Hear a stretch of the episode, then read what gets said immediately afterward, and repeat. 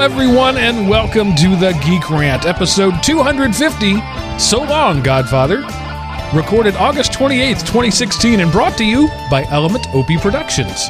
ElementOpie.com. Welcome back, ladies and gentlemen, to the only show on the internet where geeks rant. This is the one. It doesn't happen anywhere else on the internet. I promise. Don't bother to look it up. Uh, I am your host, Mark, the Sultan of the Soapbox Cockerill, and joining me this week, as always, kind of, are your stalwart co-hosts, Chris, the command god, god, command line Godfather Neves, and Seth, the GUI Kid Anderson. Hello, gentlemen. Hello, Mark, Seth, and everyone out there at Internet Land. I hope you had a great week. And a big hidey ho to all the Element OP faithful. And Chris, I guess somebody made you an offer you couldn't refuse. Or maybe I'm making the offer that people can't. Or his refuse. wife said, "You must do this." That's that's the offer he can't refuse. That could be. I was I was so choked up there I couldn't even get through his name. So this is Se- uh, Seth's, not Seth. This is Chris's last show with us, the Command Line Godfather, who literally started it all. I'm I'm not kidding. I did. He started this show. Um, he was uh, in the chat room of the Tightwad Tech Show, and he said, "Hey guys, you want to do uh, a Linux show?" And so we did an episode of the the uh, the Tightwad Tech Show about um, Linux, and then it turned into the Everyday Linux podcast with a completely different lineup at that time. But uh, Chris and I are the Yeah. only two who've made the cut from five plus years Yep. ago to today, and it all ends now because he's quitting. The freaking loser. I am. I am. I'm sorry that things have changed and jobs have shifted and timelines don't match up anymore. So I have to hang up my headphones. But Chris, At least you're not really figuratively leaving for now. We're just going to put a pin in this so you can circle back around to it someday. There you go. I like that idea. We'll we'll just put a pin in me. We'll we'll hang my my, my name badge will be permanently ha- hung up there as a as a s- as a hopeful that I'll return. Is that the No, idea? but uh, for those of you watching on YouTube or or uh, just now watching live, I just I I just clicked the button. Sorry about that. I forgot, um, and I don't want that. Now it's making sounds. Sorry, um, I forgot to start it and then I forgot to mute it. Um, I'm I'm discombobulated today. Sorry, it just Man, it's an emo- it's That's what it emotional. Chris, you're wrecking the show. Um, but as as I alluded to uh, previously, um, Chris ha- is you know he's got stuff. He's he's he's a he's a dad. He's a worker. He's a you know he got stuff to do. So I do, and uh, so he's leaving us, and um, you know, and we don't bear him any ill will. Not too much, anyway. just Yeah. a little, just a little guilt. You know, stabbed in the in the upper left quadrant of, of my heart. Just a little. Uh, but we uh, we appreciate it. We uh, I th- think most people listening don't realize how much effort it is to do a podcast. You know, week in and week out. It's actually harder than most people think, and uh, and he's done it for five years, and we appreciate it. And uh, you know, It it's a lot more of a time commitment than most people That is realize. true. So, and to to definitely come in, you know the, I don't know what do we do two two to two hours three hours at least every Sunday. Plus staying up current with all the news. It's it's tough. So Man, I remember those early shows. How are we going to get 30 minutes out of this? Oh, jeez. Yeah, no kidding.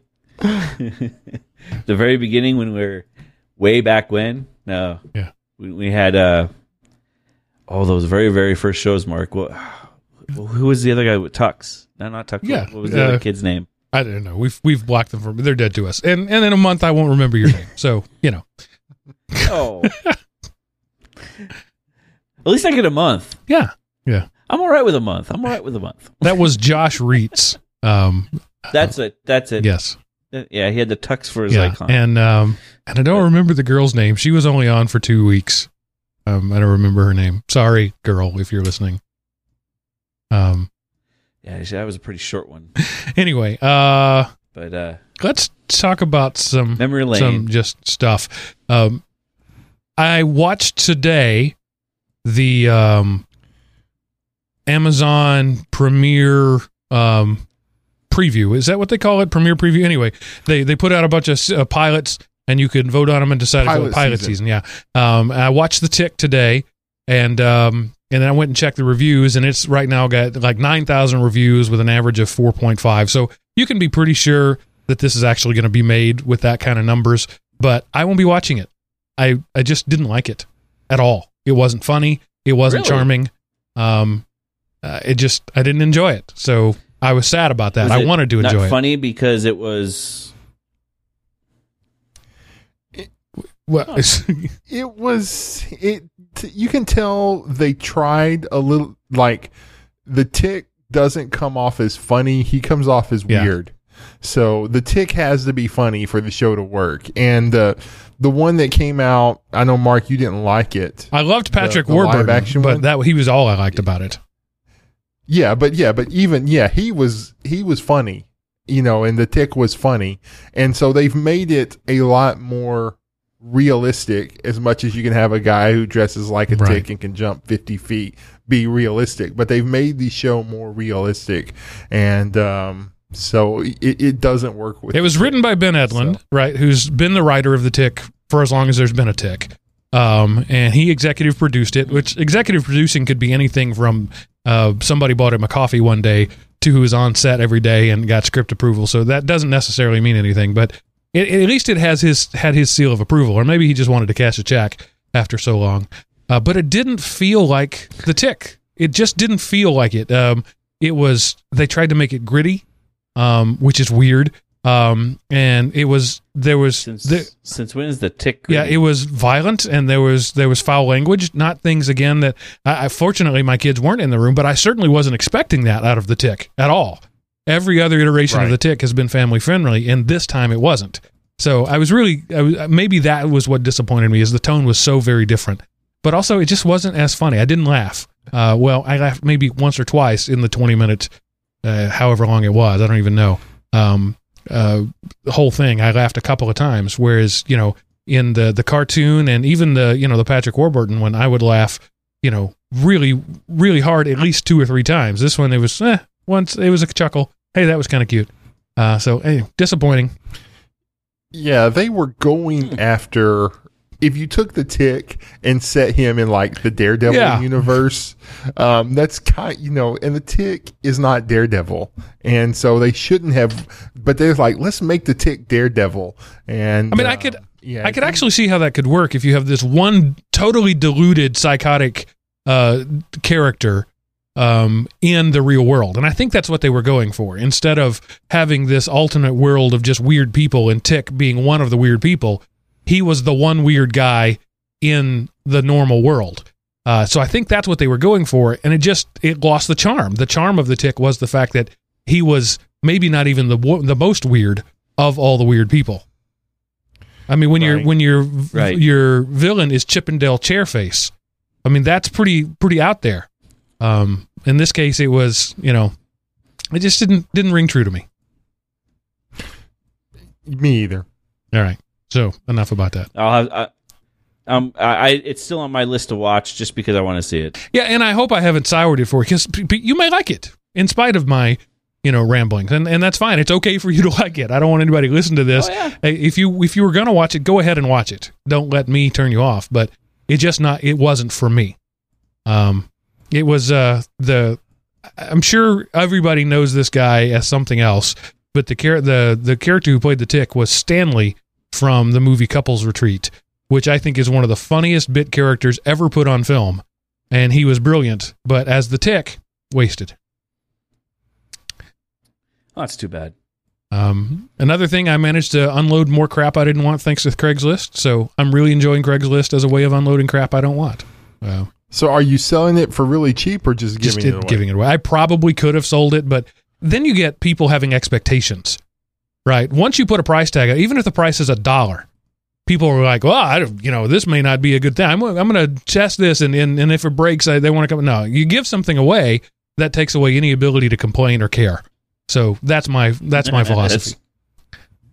That's and true. you know, I did the same thing. I did the same thing. I said free. Uh, what was it? A dollar or free is what I put on a bunch of stuff that I did when I moved, just because I didn't want Yeah. uh, that for the same reason. A dollar or free, and you'd be surprised how many people said, "Here's your dollar. I I'll Yeah. take it." So I I, I gave away a uh, a 15 plus year old exercise bike that uh, the electronics were fried in.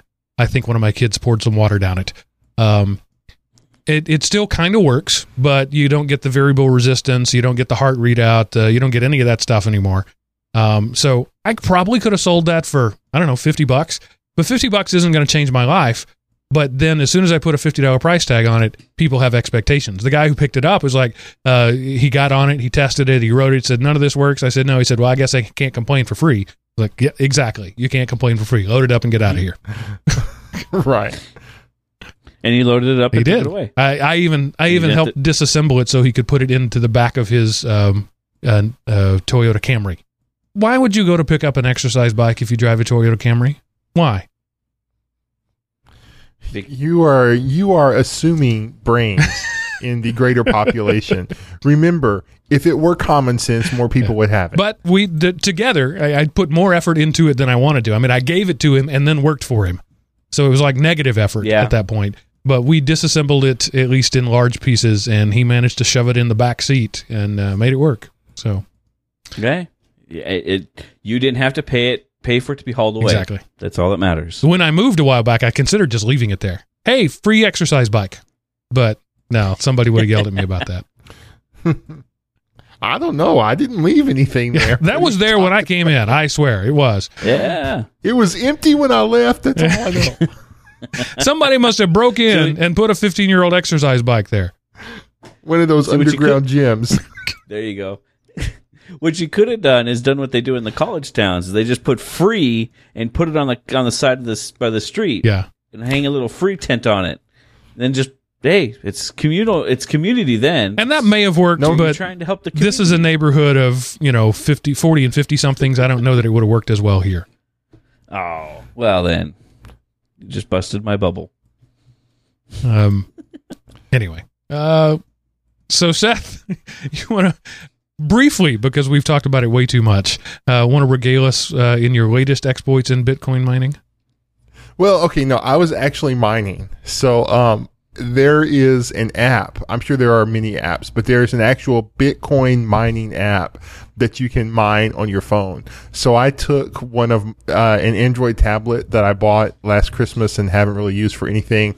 I fired that up and loaded it. And, you know, in order to really get anything, you need at least gigahashes. Um, and this was doing, uh, point kilo hash. so, Hmm. I mean, I let it run for a few hours just to, and then because I joined a mining pool, I wasn't going to be, I you know I knew enough to know this wouldn't do anything on Mars, so I joined joined the slush mining pool, which was the first one ever apparently, and then I, I had it on and I just watched my statistics on slush, and you could tell occasionally it would do a block thing, but it was never enough to register it has on. So um, that's my foray into the actual. I'm doing some other cloud uh, mining, but uh, that was my foray into actually mining Bitcoin. So there's some blockchain out there That you verified. forever. I am a part of. So yeah. Anyway, At yeah. least for a minute. Well, no, because you know the block the the strength of the blockchain is that it records every action. So Sure. I'm I'm a part of that blockchain now for all eternity. Yeah, it's another one of those places where I kick myself because when I first heard about, about Bitcoin with a regular desktop computer, you could expect to solve something every week or so.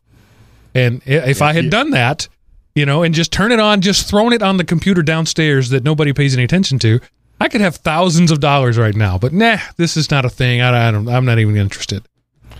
Yeah, That's what I did now too. If you want to now it's almost impossible to mine for a profit in America. You would have to have some type of solar power or you know wind power where you're not paying for the electricity and somehow some place to keep it cool. So either the further north or further underground you were and the rigs that will pay anything they're actually not that expensive. You can get one set up for less than $2000 but um it would I mean, you know, compared to a new car or what people pay for their latest Apple device or a TV, um, that's not that bad. But you're, it would take you roughly two years to make your money back if you Yeah. weren't paying for electricity along the way. Right. So, That's still that's not even worth the, the the effort in my book for that at that point. You know, uh, you have to have a two year commitment just to make your money back on the thing you bought to give you to make you money. Right. That's almost as bad as the banking industry's interest rates. So Well, you know, if you that's that's pretty tough. I- if you live like say you lived in the Arctic Circle and could get internet out there, you could actually get a couple of these to heat your home because they're throwing off the heat, and then the you know, and I mean you would Okay. you would basically be contributing to global warming, but you would be getting paid to heat your house. You know, and set up like a solar panel or something and do it during the summer when you got the six months of daylight. You, you, it There could you work. I read an article uh, last year sometime. It's been a while about a, a mining operation that was going to set up in, I think it was Costa Rica, under a waterfall, because the waterfall would provide would, would generate power and provide cooling. Uh, so they were going to build a data center in the cave under the waterfall and let the waterfall do the thing. But the the whole issue was getting connected to the blockchain. You know, you can generate all that, but you're in a waterfall in Costa Rica. Um, and that was the issue they were trying to resolve. I don't know if they ever figured it out. Hmm. Interesting. So that's what we've resorted to. I mean, uh, think about it. When you if you if you look at gold mining or uh, diamond mining, uh, people have to go to that ex- uh, extremes today, right? In in King Solomon's times, thousands of years ago, they could just send a few slaves down the uh, into a hole and and diamond and mine diamonds. But now um, they're you know uh, major multi-billion dollar operations. So Bitcoin mining intentionally is following that same path. You used to just be able to walk around and, and pick bitcoins up off the ground, and now you have to have you know uh, a multi uh, billion dollar multi year plan to get any. So I, I think it's interesting that these the the developers of it have so closely followed the real world resource mining uh, track. It is interesting. Yeah. So, you know, what's the next cryptocurrency that we can jump on and get our money while it's easy? Well, there there there can only be so many, are right? It's not going to I happen. mean, I was gonna say, it'll, by the time it, we've run into it, it'll be too Yeah. late. I mean, there can't be. Can there? Can there be multiple, like dozens of competing cryptocurrencies? I think in order for it to work, there can only be a couple. Well, I mean, today the answer to that question is no. But if more and more people use it, you know, we're talking six billion people in the world, and uh, you know, I could see. Well, there are six billion You know. people, but how many global currencies are there? Five or six? Yeah. Well, I mean, many. really, there's a, really, really only one. You can make a case maybe that the euro is almost a global currency, but the dollar is still the only, and it's only a de facto world currency. But, well, I could buy stuff in the U.S. with with Japanese yen, with uh, euro, with uh, you know Canadian dollars. These are things that you could cross borders with. So that's why I'm calling it global. Well, I mean, th- theoretically, you could do that with anything. You just got to find, you know, remember that currency is just a medium of exchange. So because I Yeah. don't want to walk around, you know, with a hundred computers to unload on suspecting people when I need stuff, I I have the money. So you know, I just keep hoping I can find somebody to unload these Liberian dollars I bought off of the TV. Uh, on, There you but go. So far, it hasn't happened. Uh, let, us just go back to precious stones and, and blocks of gold. We'll just haul that stuff around in our pockets. Yeah. That'll work. And then just you know, everybody would have to have a scale in the back room, and you shave it off. You know, and you got to make sure somebody's Yep. scales are accurate. yep. Um, and if for astute viewers, uh, will notice that uh, Seth is not where he normally is. Just listening, you wouldn't tell because he brought his, all his gear with him, and he's going to sound the same. But uh, where are you, Seth? Where in the world is Seth Anderson? I am in Lewes, Delaware, and interestingly, Lewes is spelled L E W E S, which I thought was weird. But you know, apparently, it's not weird if you're in Delaware. Um, I'm going to be working here this week, and they flew me up early, so I got a little earlier flight so I could drive here and be on the show. That's my dedication you for go. y'all. Seth rearranges travel plans for the show. People, that's a big deal. I like it. I Yeah, like I don't quit when the going gets hard. It. Oh, oh, there's the daggers. They're starting already. Yeah, some of us don't leave just because the wife complains a little bit. Some of us stick it out. Although I got to be honest, if I ever had a wife and she said it's me on the show, y'all would never hear from me again. I would say, "Honey, can I tell them bye, or do you not even want me to say okay?" Uh, all right, and and Chris, we'll get to your stuff in a minute because it's it's what you have here in the warm up is pretty much the topic. So we'll get there, but Sure. we have some uh, some listeners who want to speak to you. Uh, so we'll begin with Rick, who sends us a uh, a voice an audible uh, audio message, and he has this to say. Hey guys, Rick Crouch from the chat room here. Couldn't let the command line Godfather slip away without thanking him for his work on the podcast over the years. I started listening to the podcast about episode 87 about three years ago when I was still really new to Linux, and I know that Chris's command line tips really helped me learn a lot more about Linux and have helped me use the system better, and have definitely been a big help. I'm a long way from Godfather status, but I'm definitely a lot farther along than I was when I started listening to the podcast. So thanks for that, Chris. Uh, I hope we see you back from time to time in a guest starring role because you're definitely going to be missed. Take care of that family because uh, that's what's important. And guys, thanks for the podcast and for all that you do here on the new Geek Rant. Guys, remember when we used to be a Linux show and we talked about Linux stuff? That was good times. Oh yeah, good times. I don't know. We we haven't been a Linux show for a very long time. It's only recently that we quit claiming Right. to be a Linux show. So- Um, so Rick uh, got all DJ on us there, got up in the in Yeah, the mic did. and had the whole proximity effect working there, and he was, "Hey, ladies," it was uh, it's good stuff, Rick. How you doing?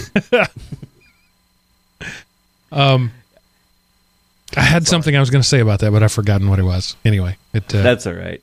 um, I'll say, Rick, you know, be, being in the command line is worth it.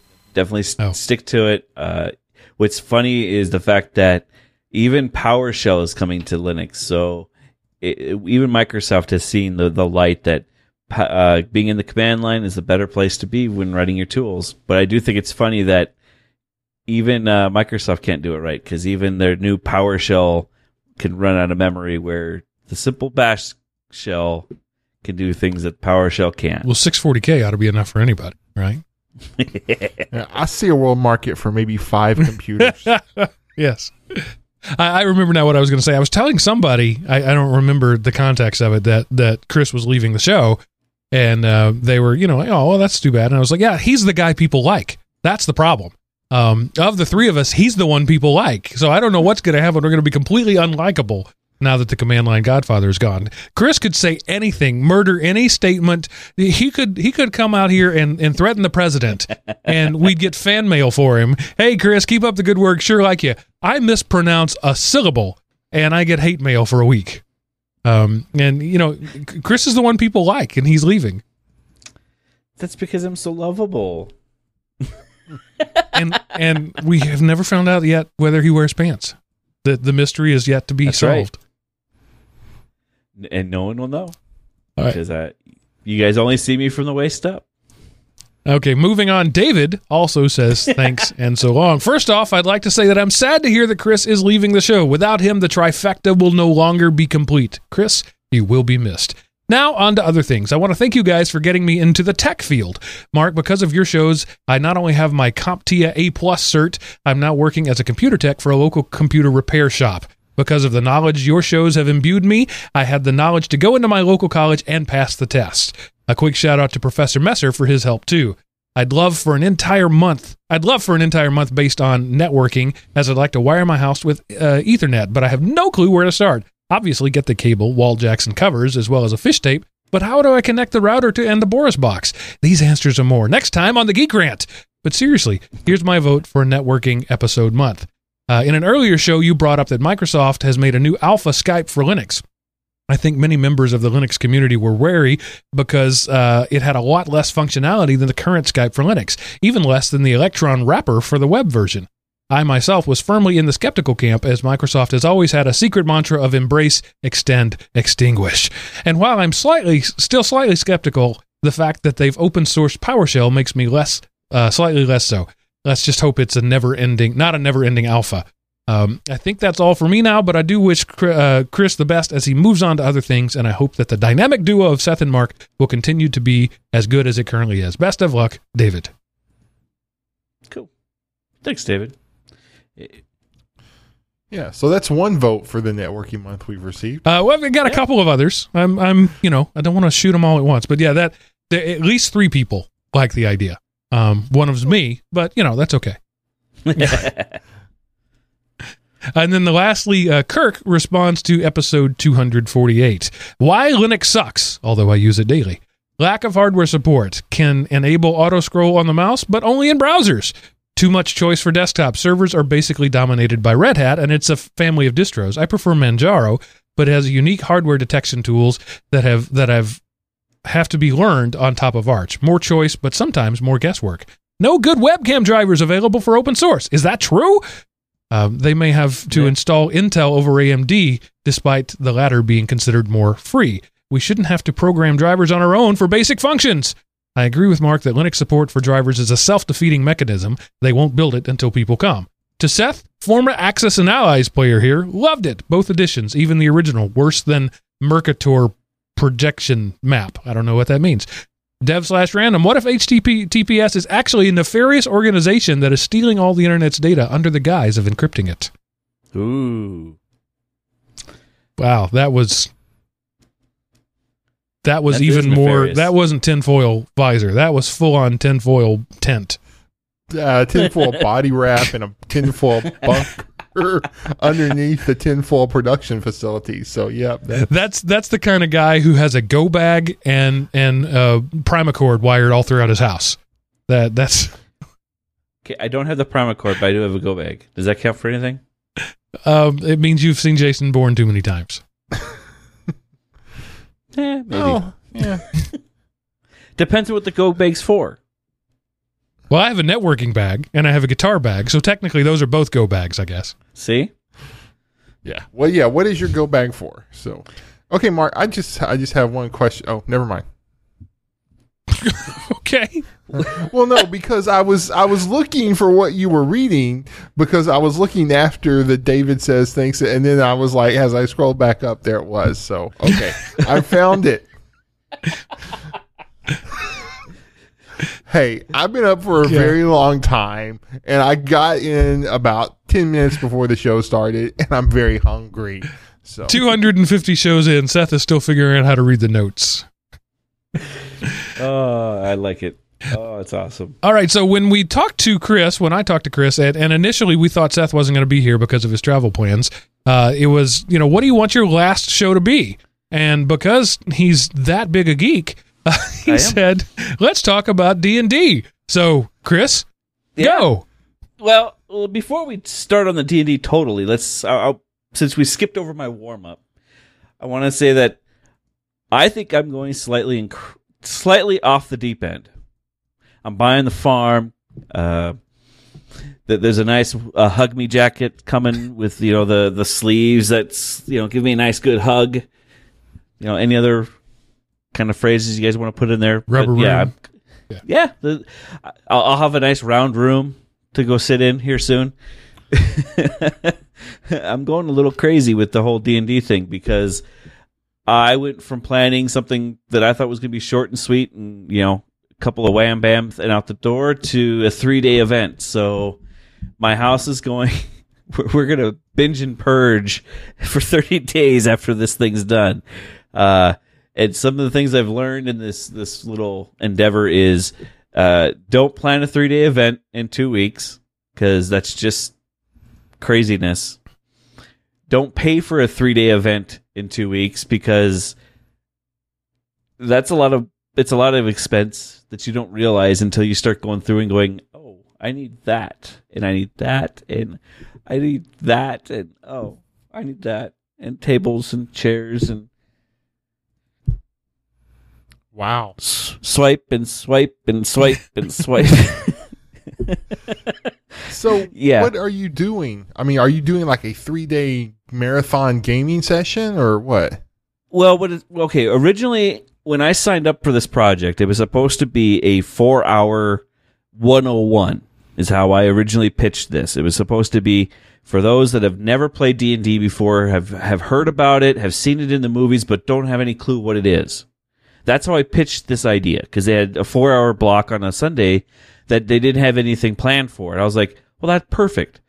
four hours would give me enough time to do a quick overview of what d&d is what a character sheet is how to build a character and maybe do a 30 40 minute dungeon run should be Right. that's about perfect then I go down to find out how big the room is, how big of a, you know, do, well, is there a screen?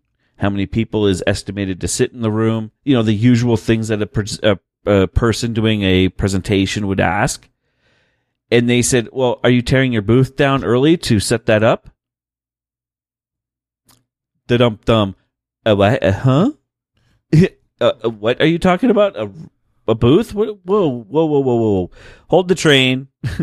I want to get off because, and yeah. So I, I went from this simple three to four hour project to I need to have stuff going on for three days. You couldn't just say no. Well, I could, but at the, they've already been they've already put my name up and filled out the banner and have put me in all these flyers saying that I that come see Chris at the D and D booth. And you know they've already put all. I mean, they've printed out the flyers, they've printed out the banners, they've put my name on all the all the merchant on all the the the things. It's like Not the things. uh, Sorry. eh, I'm kind of already not realizing that I'm involved with all this, and now I'm kind of involved in all of it. So is it all of that plus the 30 minute uh, The- open session? the- Yeah, okay. yeah. So on top of my four hour block, I have to. I've. I don't have to, but I feel obligated to because I kind of stepped in it. Didn't realize that it was turning into this until after the fact. So, yeah, it's kind of gone a little nutsy cuckoo. The closest thing I can relate to that was I uh, did a session years ago at the uh, teachers conference in Texas, and uh, I was just it was just a 30 minute session thing, but I I made some CDs with some software on it to give out, and this was back when a spool a spool of CDs cost about 75 dollars. So I I threw my own money in there and and burned 100 CDs. Took me days. Uh, with my 4X writer. That's how long ago this was. Um, and when I get there to go see what room I'm in, they'd put me one in, in one of the main halls with like 1,600 people, uh, chairs Yeah. set out. And I was like, um, okay, well, here's a spool here for the first hundred people who can get up and get a CD. it was that was the dumbest thing I could possibly have done. I thought people were going to injure themselves fighting over these CDs, and I was like, whoa, whoa, everything's online. I can. There's a website. You can just go down. But no, we want the. We came here. We want free stuff, and we want it now. Um, Mm-hmm. so it wasn't quite as big as, as you, but sometimes the the hey, let's just do a thing turns into oh, you own this now. Exactly. And that's what this is basically the the bomb was set in my lap with a 2 week fuse. now I'm trying to mitigate the explosion. Um, so here, here's what you do, Chris. You have you do a running D and D quest for the entire show, where people come in and go out, and then you have to have a dungeon master quick enough on their feet to work in this character, and then this character leaves, and then you do the overview, and some experienced players sit down at where that one left off to fight the final bad guy or something. That's what you do. So, you So- know, everybody who shows up gets some little trinket. Um, but you know, the experienced players at the end of your presentation do, uh, they, they take, you know, they meet this group and help this group beat, you know, I don't know, Tiamat or whatever level of hell they invade. so I thought about doing something like that, but the because I'm not sure, it, you know, it's a Friday, Saturday, Sunday. Starts at ten on Friday, and it's a Saturday, Sunday, so it shouldn't be too big of a deal. But it is on a there is that holiday week, that holiday on a Monday, so I don't know how many people are going to show up. I thought about doing that.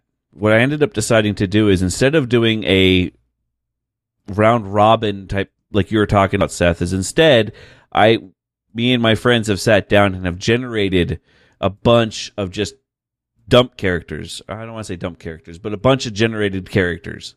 And so what I, we're going to do is I have four dungeon masters, including myself, that we're going to sit there and we're going to do three to four people. We're going to run them through a quick little 30, 40 minute run during the, the three days, rotating DMs so everyone can have an experience.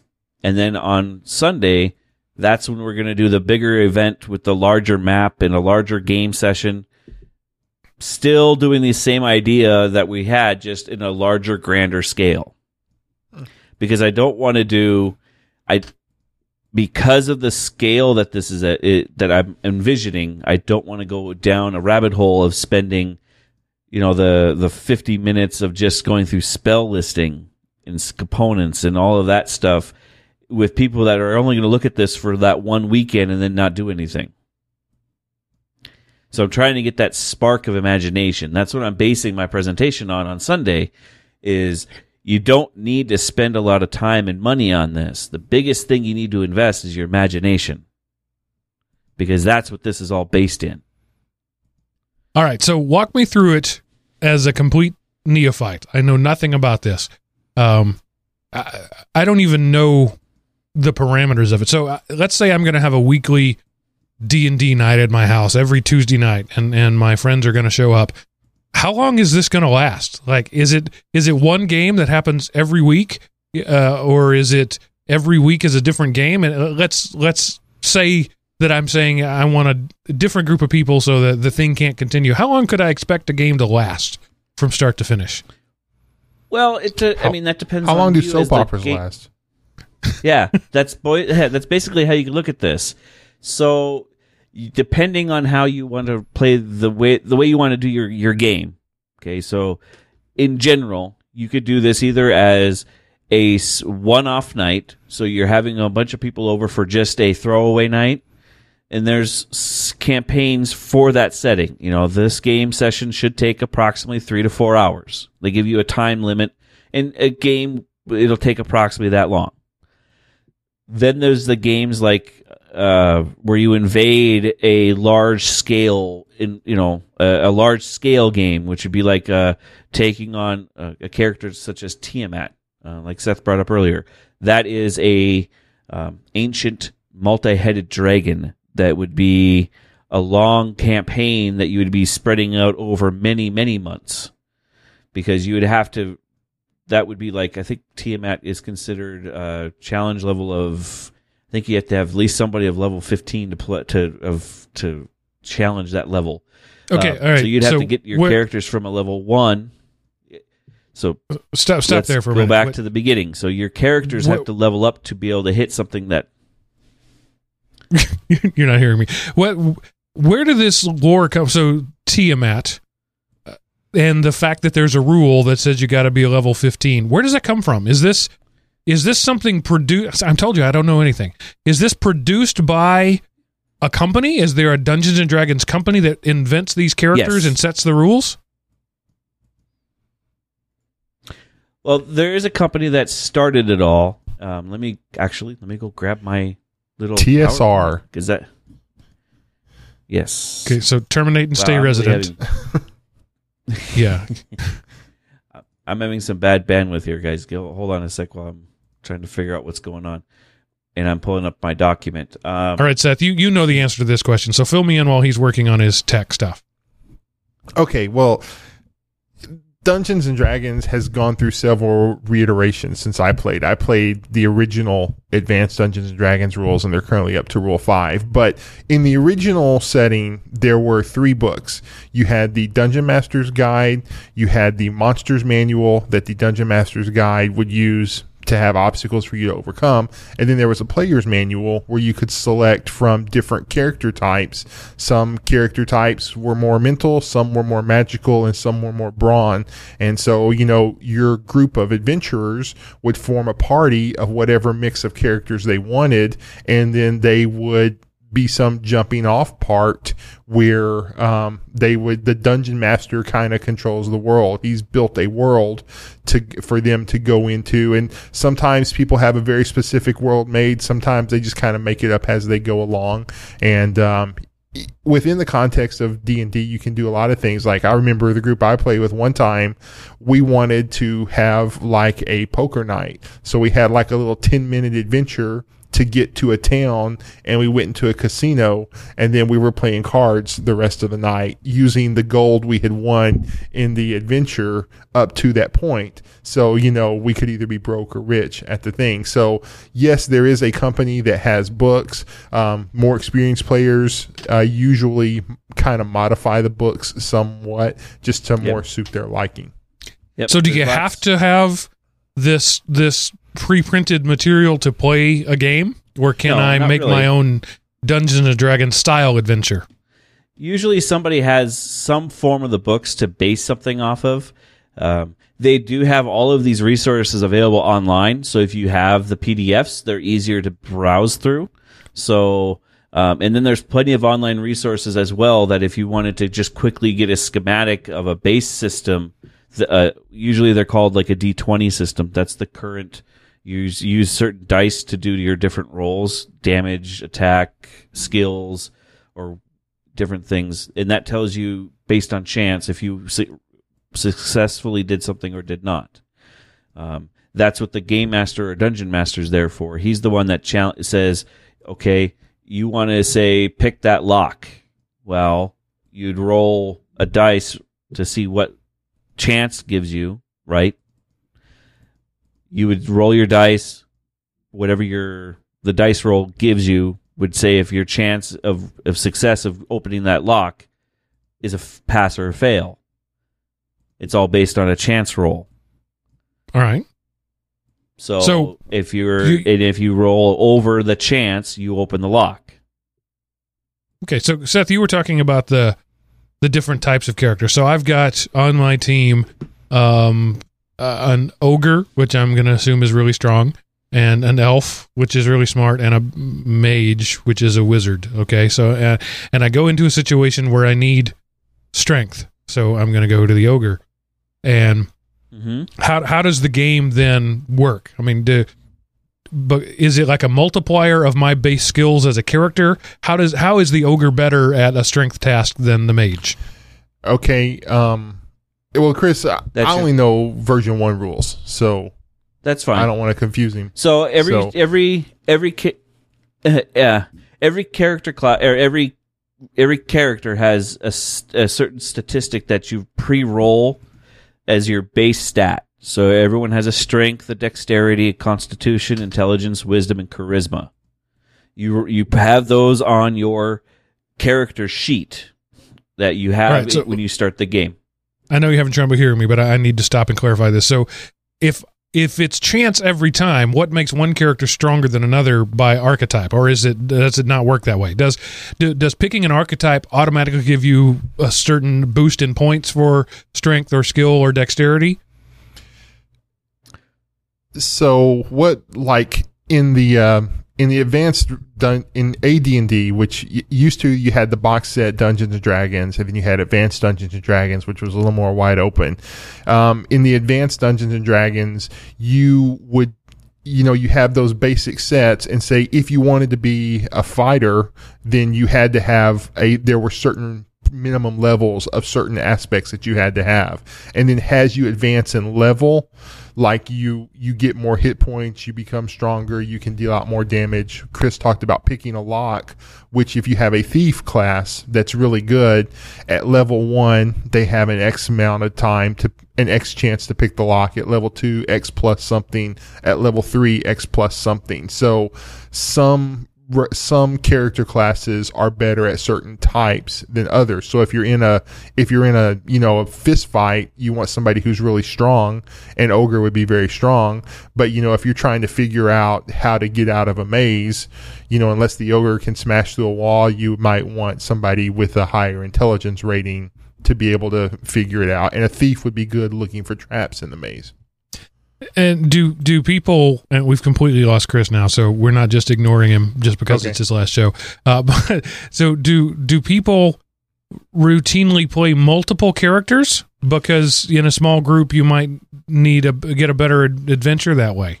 Well, usually everybody plays one character, and that's part of what makes the game interesting. Like one time, my brother was a part of a group where they were all uh, magic users or wizards. So that's the only thing they had. So when they ran into people who wanted to fight them, part of the fun was figuring out how to win because they couldn't stand up and physically trade blows. They had to be cunning and get the right mix of spells to allow them to have a chance against people who would beat them in a one-on-one fist fight. So, and sometimes if the group's really small, then yes, each person will play multiple characters, but usually it works best when each person is one character and then, you know, that's part of the adventure is, oh, if we had that character, it would be a piece of cake, but we don't have that character. How can we pool our resources to get this job done? All right.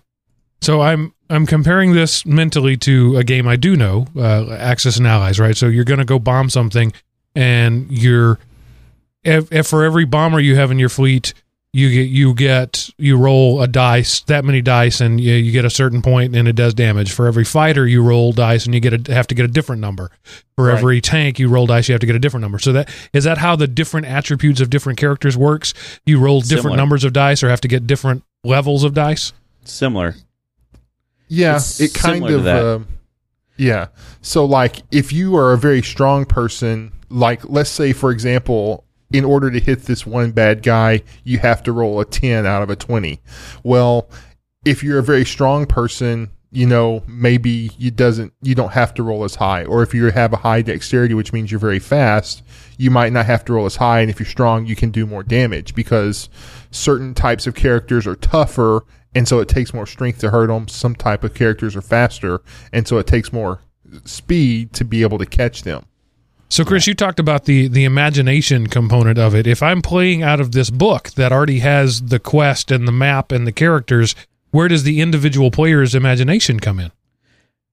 because well like i said the books the these these these books that you would be playing out of are just starter points so like they're just a way to get the the imagination kick started because once you get going and you start playing in the and you're used to the way that these books work the the game master can then start building these worlds on his own and not needing the books to then start these stories because it boils down to now it's a it's a storytelling of more than just what the book is telling you. It becomes now the dungeon master is playing all of the non-player characters, the NPCs, and the interactions between the people that are being, say, a player, so like you, and the interaction between me as a as a common bartender, and how we interact, and then how that it progresses the story. So we're we're it's a, it's a communal storytelling because let's say you're playing a a fighter who's a drunkard, but yet sees that he must you know uphold the law, and he sees that um, someone's you know taking advantage of somebody in the corner at a game of cards. So there's there's archetypes that you have to you know you're playing that role as you may be a drunk, but you're still upholding the law. Okay, so that's the things I've the memes I've seen with the chaotic good, the, Right. the lawful good. So if I am a character um, who ha- is uh, a lawful good, I am compelled to take action in a situation based on the the the story. Is that what you're telling me? similar yes and then there's other there's other things that have been added to fifth edition to help players move on or to to give them um story or the the i just lost the word um to give players that are not ex- as experienced with role playing uh things to play off of the look at my other book here um it would be similar to uh, bonds. So, like, I should have grabbed my book when I was wandering around, make, getting everyone off the network. Um, because they they've added some new things set that that you wouldn't have been used to, where they have done things similar to uh, flaws. You know, you, your character has a flaw that, say, maybe in as a priesty character, he sees only uh, religious symbols. You know, he sees um, faith in everything, but yet he's too much of a zealot that he can only accept his God as the only God. That's his his belief and his but his flaw. So when he's interacting with people, that's how you have to as a bouncing point for how he would interact with other people in this world. Um, and there's lots of different lore when it comes to then that's up to the dungeon master for the lore to know the lore. The players don't need to know the lore. It's more on the dungeon master to know that stuff. So would would the dungeon master then be responsible for keeping me from doing something that is outside of my character? No, because you would. What would happen is if there is a point in the story where you're like, let's say you're a lawful good something, and you're starting to do things that are outside of your character's your alignment. That's the, the lawful good or the the that type of thing. You're starting to do things that are outside of your um, alignment. You would then start. Um, if your character would be like a cleric or a, a priestly type, maybe your healing spells don't start, start stop working, or you know, and then the player then would get might get the clue that hey, what's going on? Why why are my things not stop? Why have why are things not working the way they're supposed to? And then the player would then ask, well, hey, what's going on? Well, you're starting to act outside of what you should be as a as a cleric. You should be more lawful or more thinking more of the greater good instead of slitting the throats because you're trying to take that guy's purse.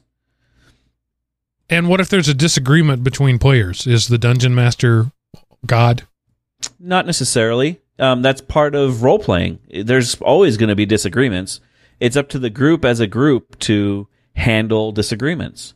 Um, I've been in, of, involved in a couple of disagreements where players fought and have wounded, killed, resurrected and killed and resurrected other players. I mean, it's all how the players, but the, the thing to remember is it's, even though you're role playing, you should not take it too realistically because it's okay. still just a game.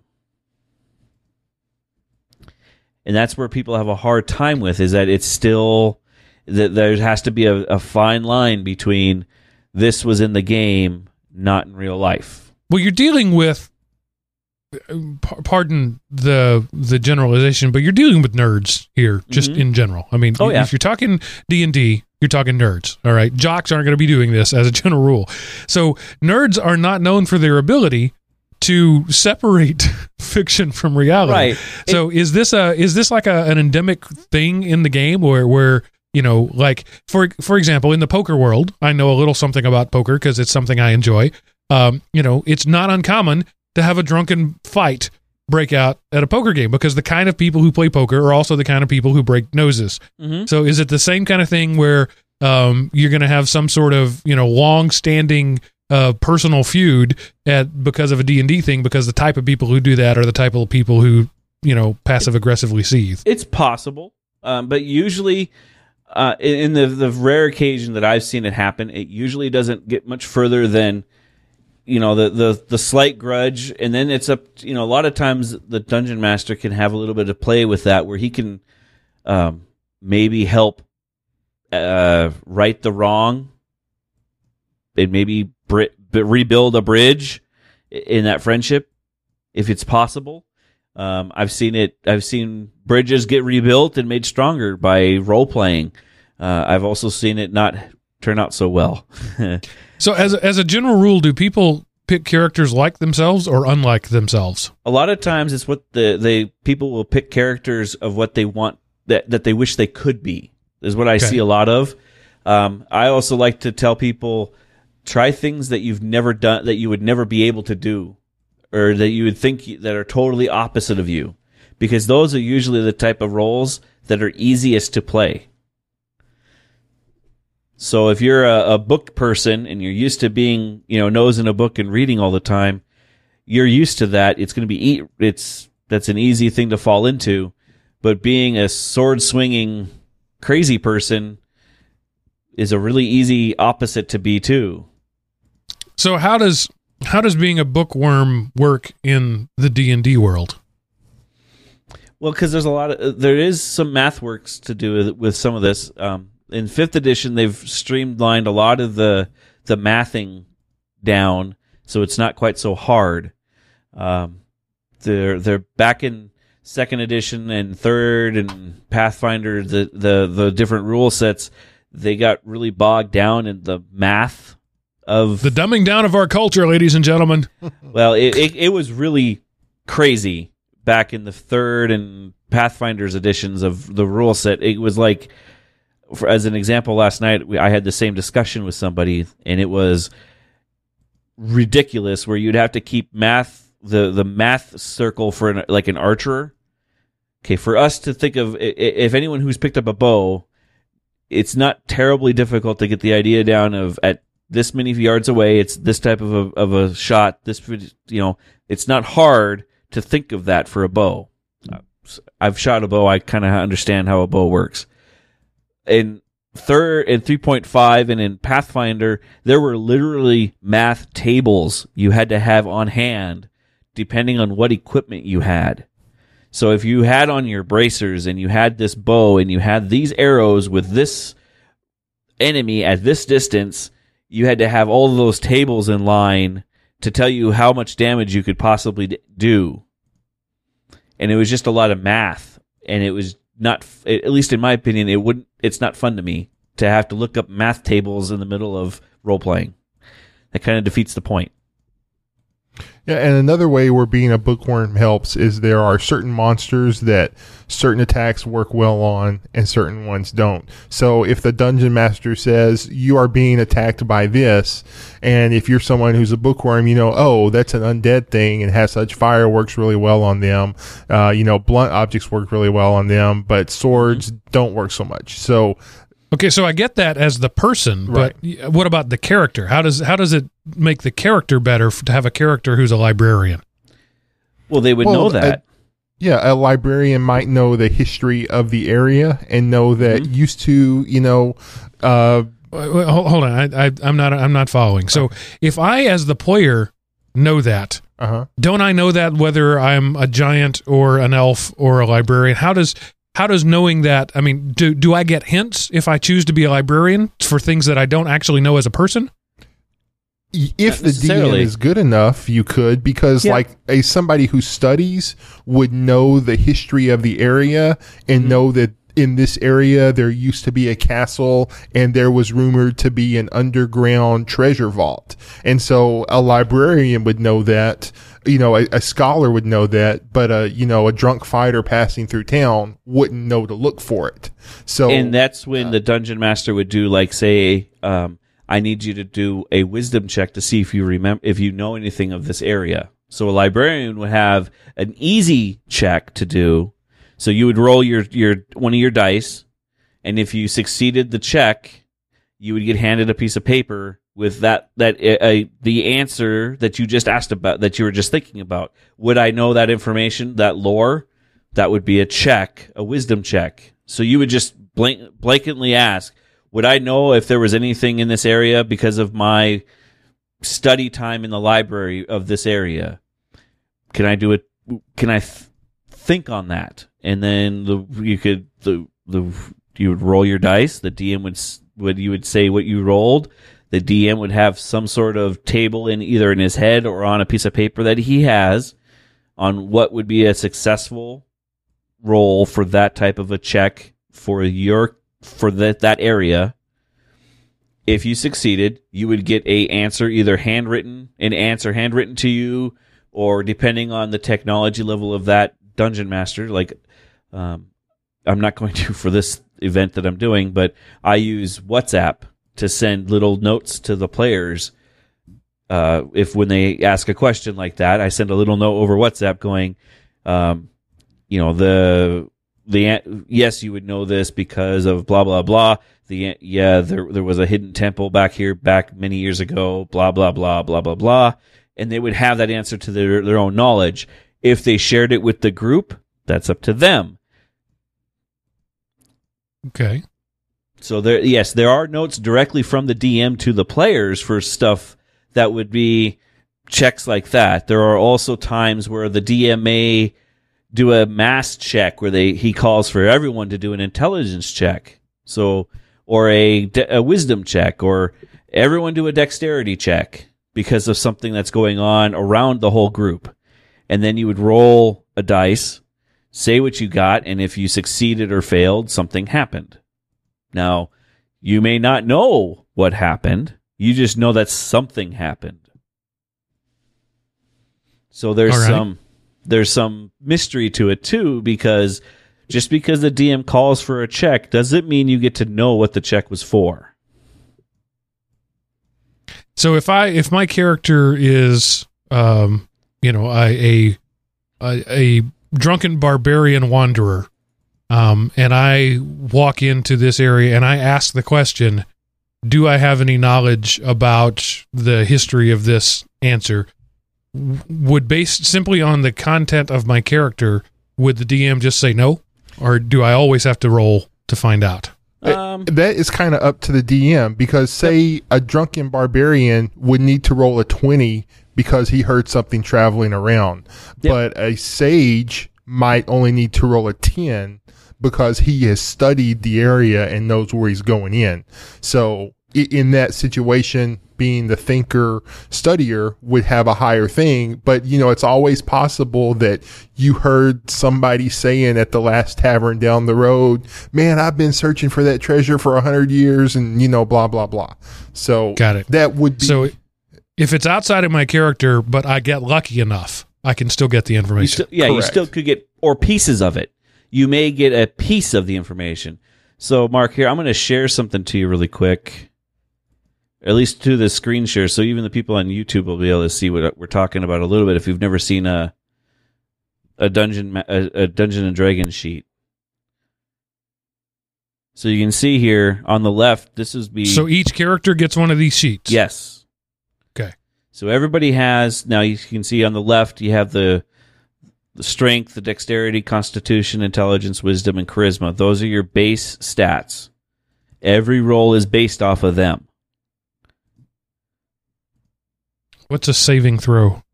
Saving throw would be um, that would be like I said a, a check of some sort.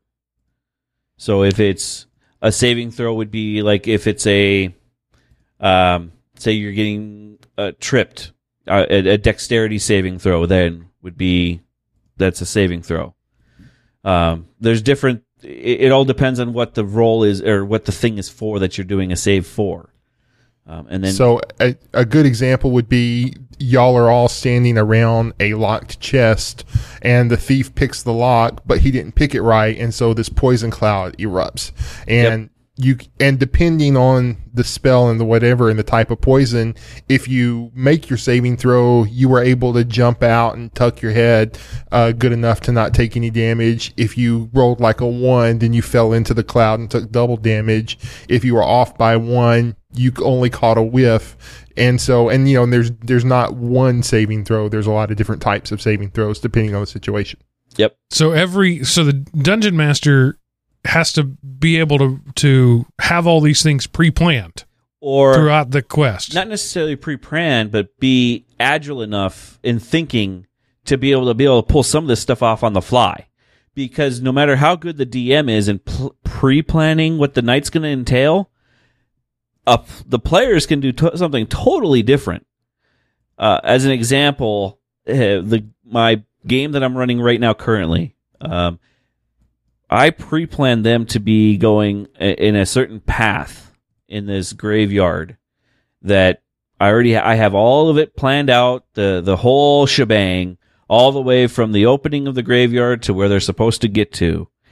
And have bread I, I literally breadcrumbed the whole path lit- with you know th- this points to this this points to this that type of you know because there's some little kids playing with them and I wanted to make it pretty obvious and pretty easy that this is the path that we need you to go Nope.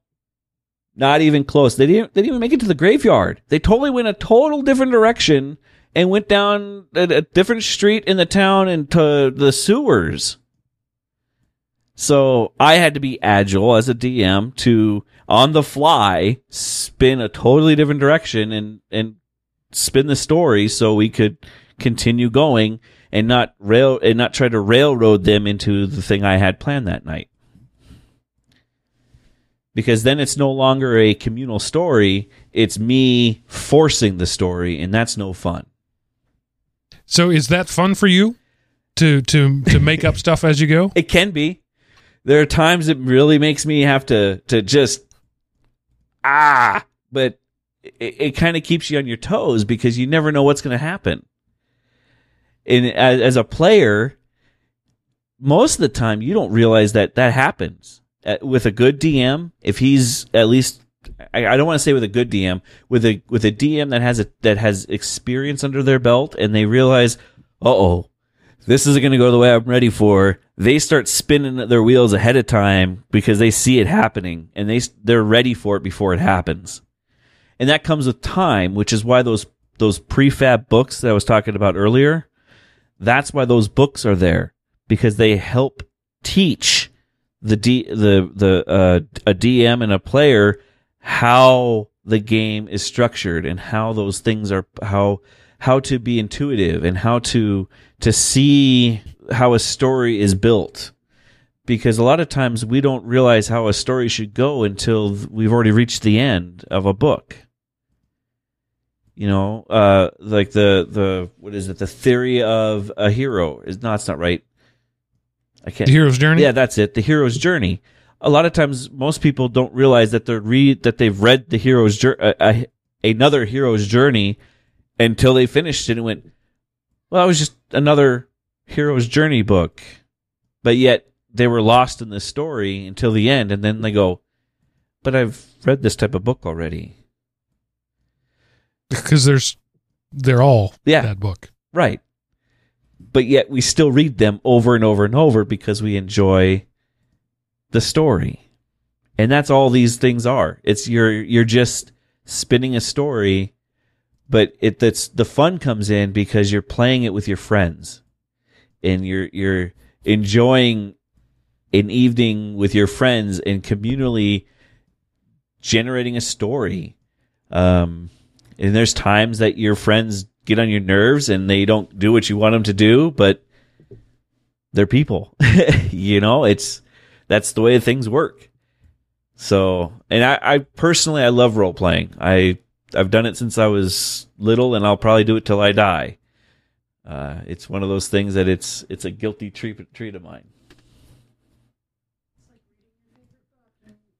Yes, love.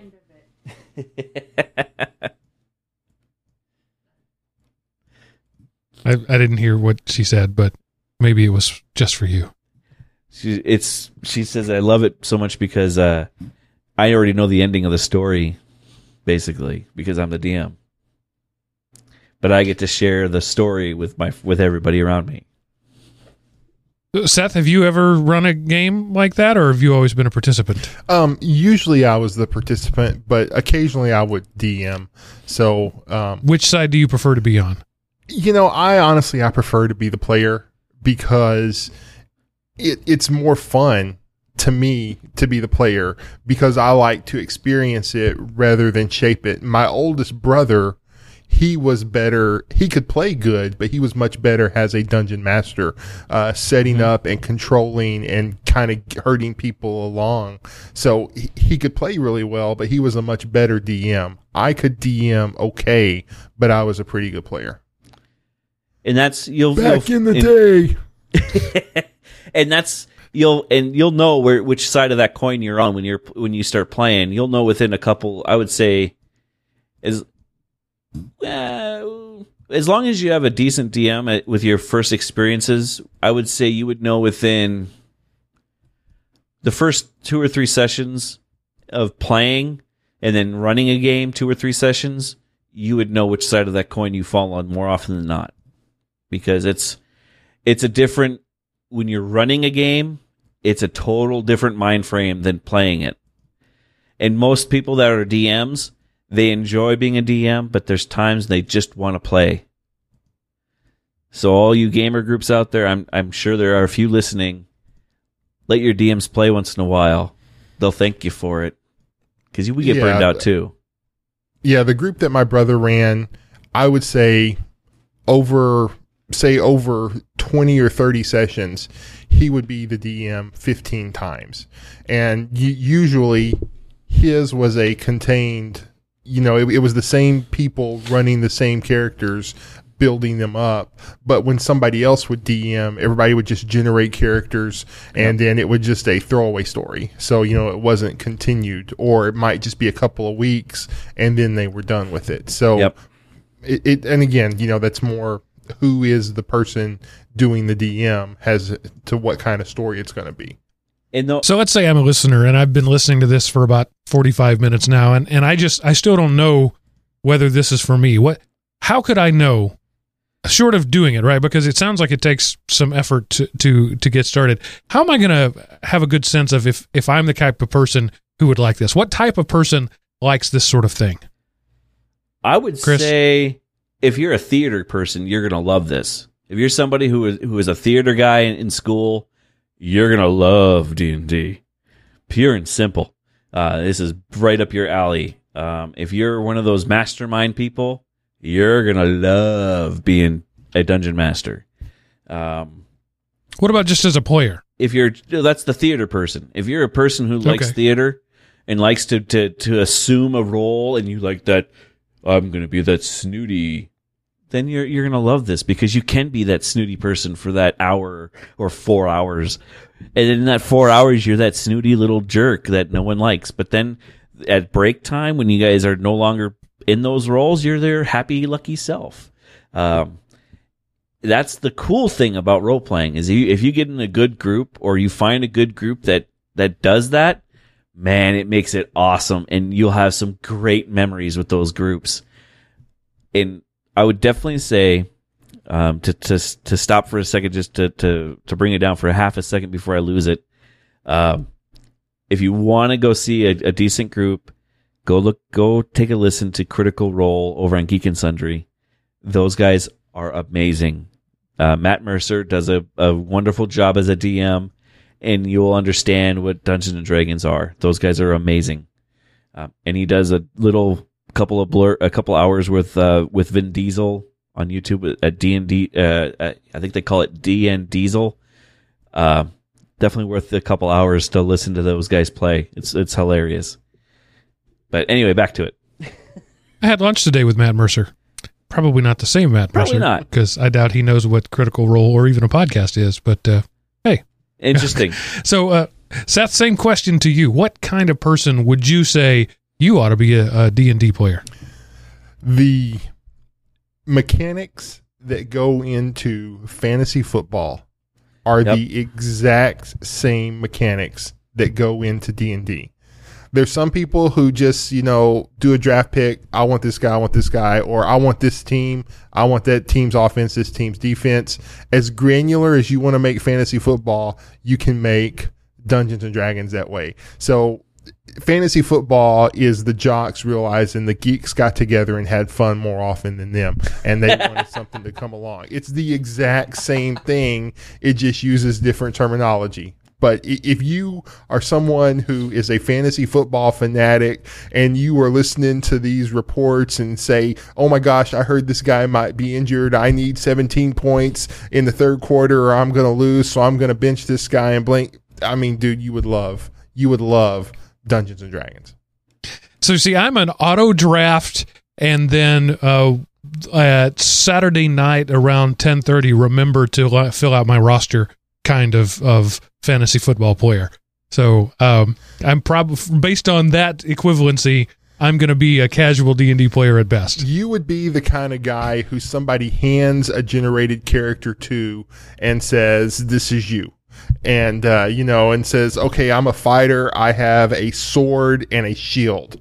Um, okay, there's a monster in front of us. I'm going to go attack." But you know, the cunning guy, no. So you know, you're the cas. You would be the casual D and D player. So I would be the casualty. That's what I think you just said. Well, I mean, you know, I think- definitely not in, into it. Well, he might though. I could see Mark as a guy who who would get into it if he had a good ga- a good guy to spin the story.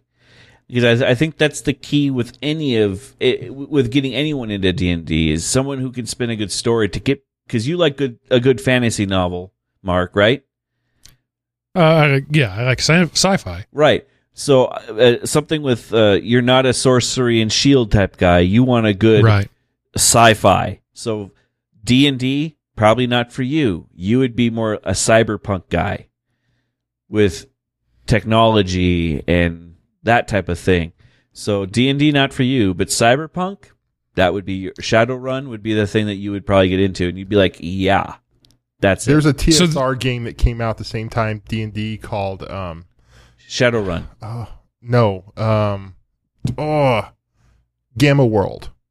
Oh you yeah, would love you would love Gamma World because it's the same mechanics as D and D, but it was set in a post-apocalyptic wasteland.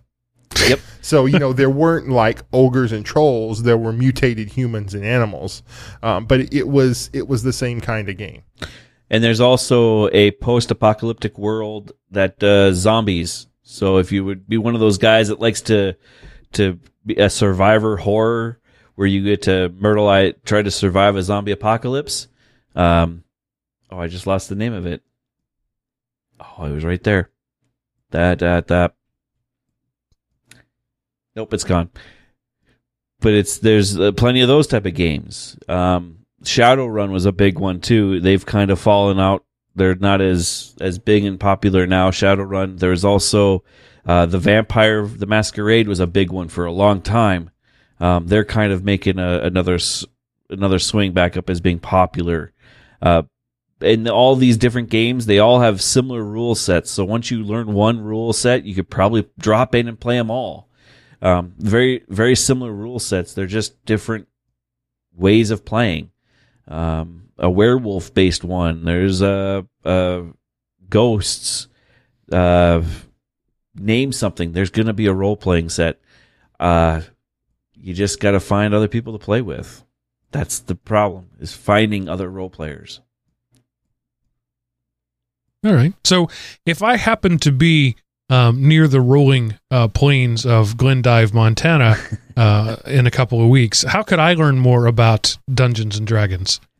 Well, there's lots of resources out there. Um, you know, the one thing I will always point people to, and it's a kind of an interesting place to go to besides um, Wizards of the Coast's website, but there's an online resource that everyone that um, that has a gaming system built into it called Roll Twenty, and it, it's I think it's Roll20.net, and it's a place that you can go. You could sign up. You can join a game, a, a simple playing game, and actually, it's more like a video game, but you're role playing with other people all over the world.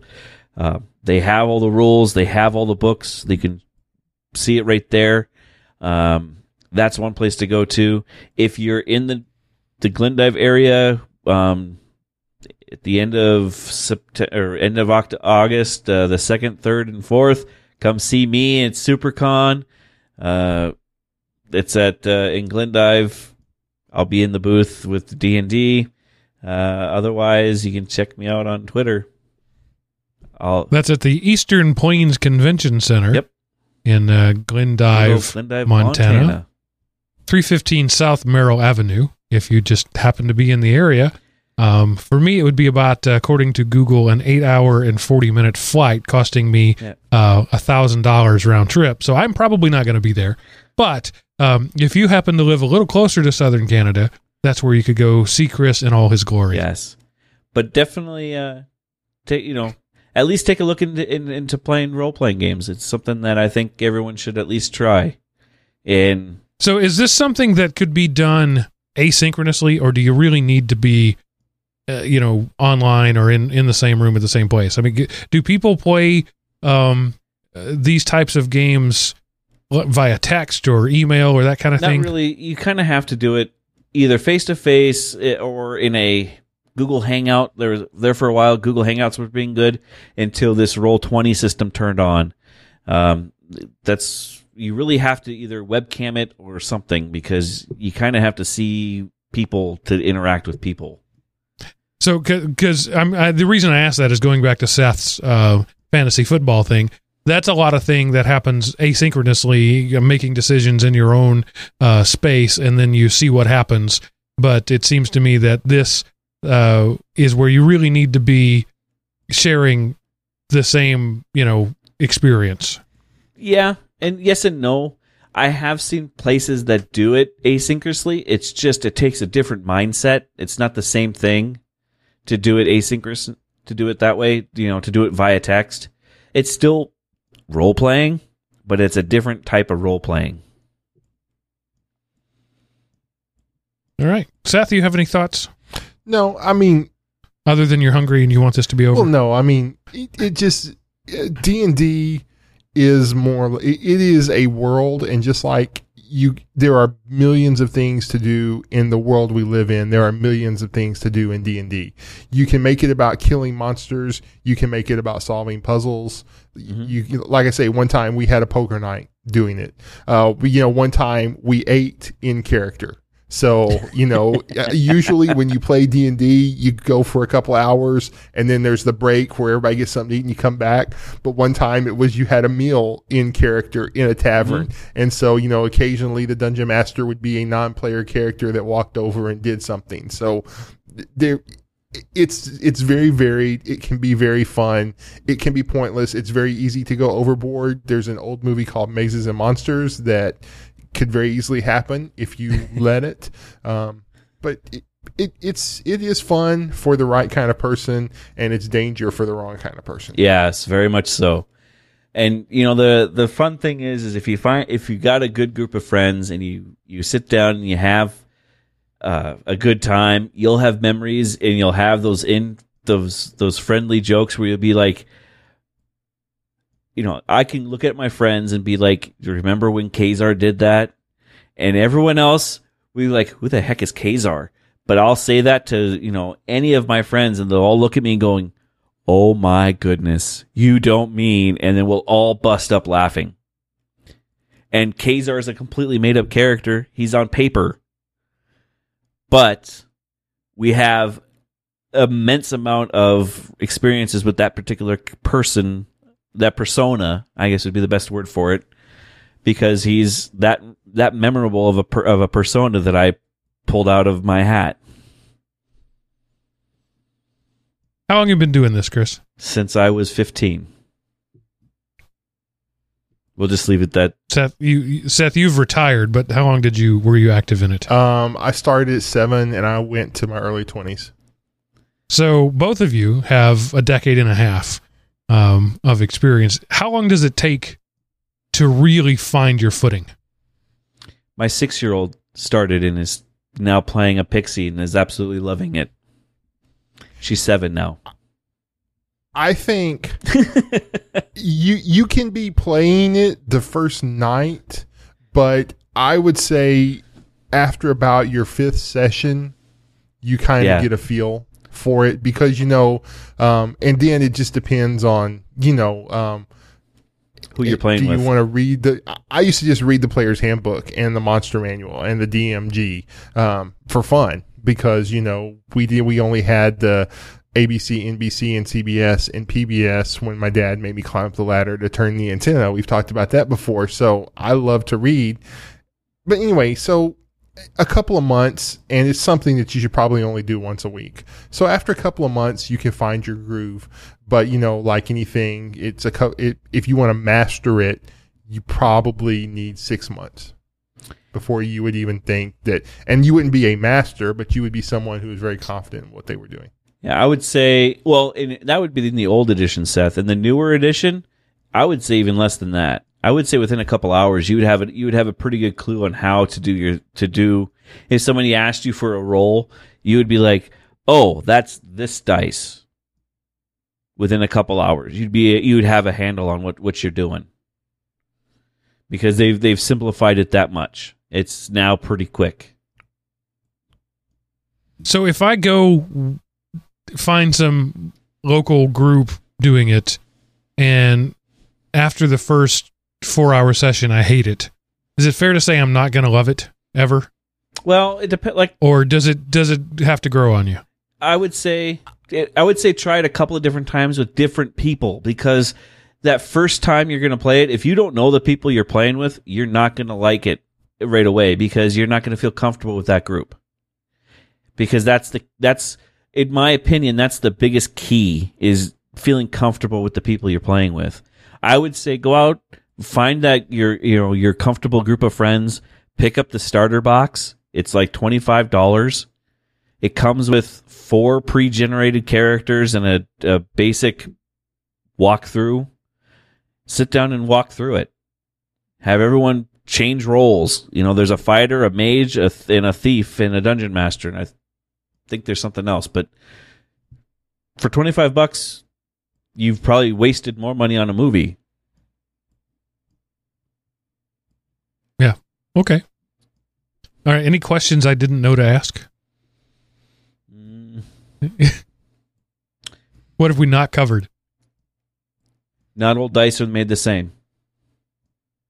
That would definitely. So there's a difference in quality of the dice. There is, and that is an easy one. It's it's something that can happen. Don't be discouraged. Um, cheap dice are cheap dice. Expensive dice can be cheaply made. Um, And so what? What makes good dice versus bad dice? Like you notice it always hitting seven or well, what? you'll notice the it, it'll it'll be there's ways to to see if they're gonna how they're rolling, but that kind of takes some of the fun out of if they're gonna be a high rolling set of dice or a low rolling set of dice. But if you notice that you're constantly getting low rolls, I mean, like religiously, you're noticing this one dice is always rolling sh- crappy. Um, it might be worthwhile to replace that one dice, and they're not expensive. So, you know, you can pick up a single dice, uh, like a D20 for like a, like 25 cents on Amazon.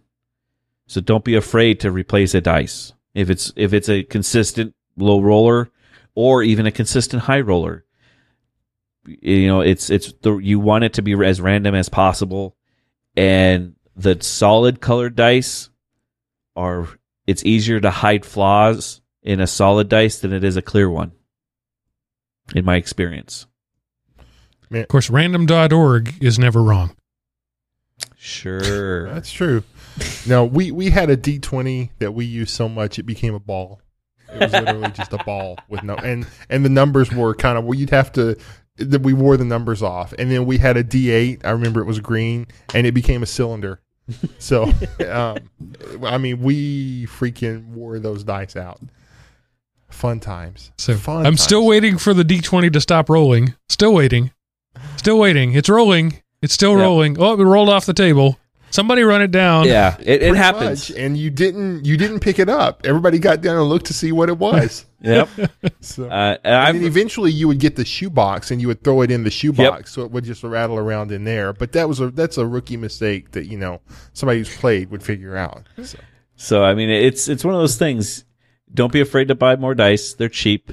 You know, retire them when it's when it's time.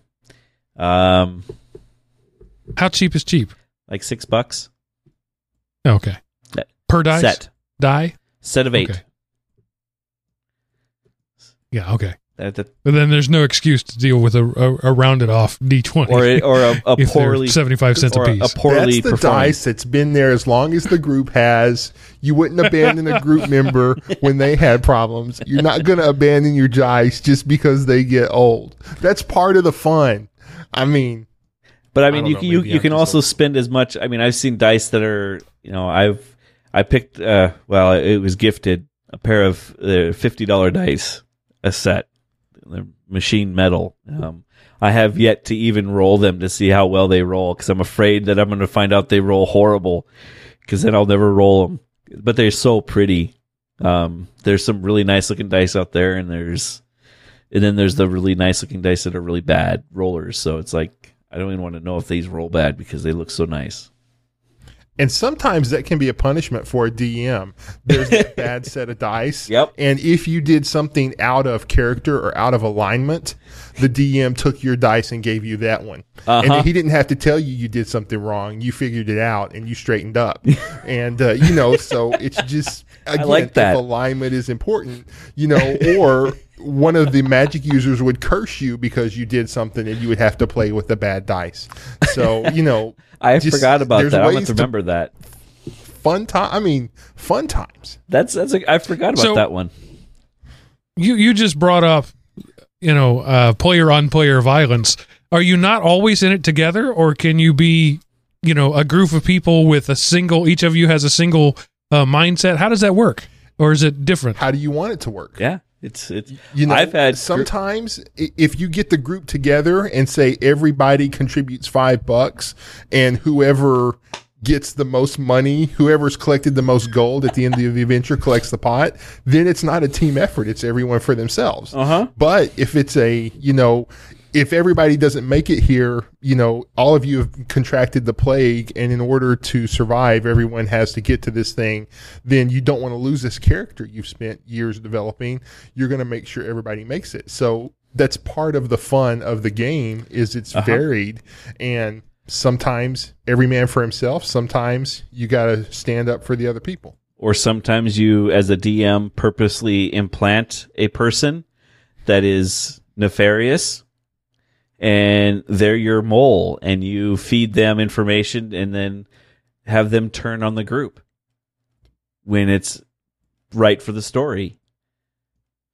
And then if the person does turn, like they you've asked them to, great. If they don't, well, now you have a story plot that you can point on, pivot off of for later.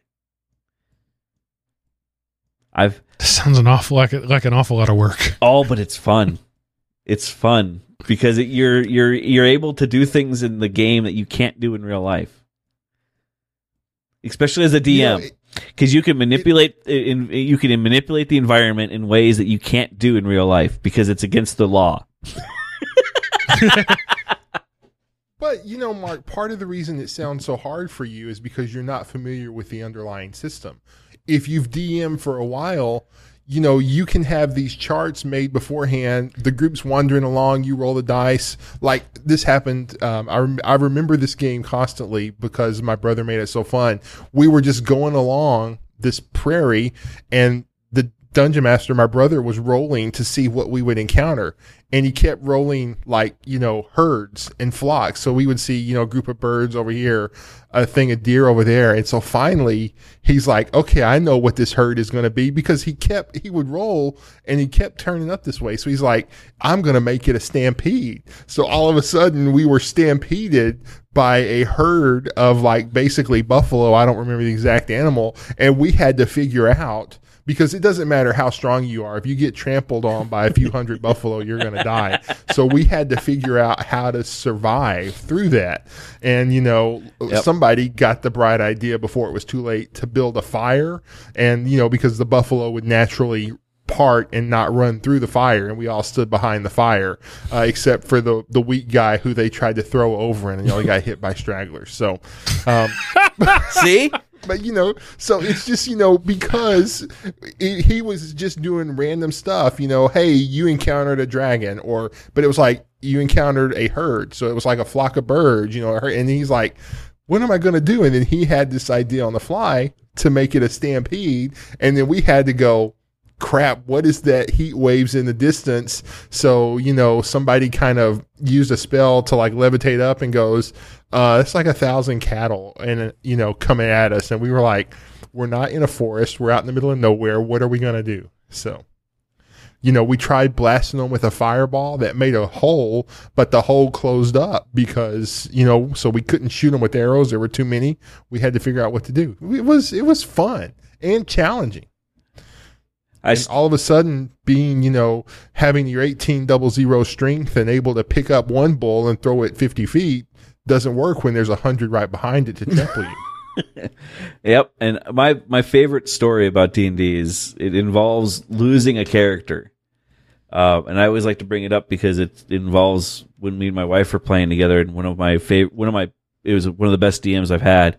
Um, my wife got a, she picked up a sword that was possessed, and it possessed her, and so her character had a wand of magic missile that she was using as as her main weapon and we were in the middle of a dwar- at the bottom of a dwarven hold, which is a, at the base of a deep mountain, uh, very deep mountain. And so she picked up this possessed sword, and the sword, because she was possessed, she had no control of her character. The DM then controlled the character, and the long story short, uh, she basically, in breaking the wand, it basically detonated the uh, nuclear bomb at the base of a dwarven of a mountain, so the mountain imploded, killing out of the party, only two members survived. But it was just that that whole story of how that all happened and how we lost the whole party, but a paladin and a the paladin and the and the thief who made it out because of a bunch of skill checks getting out of the mountain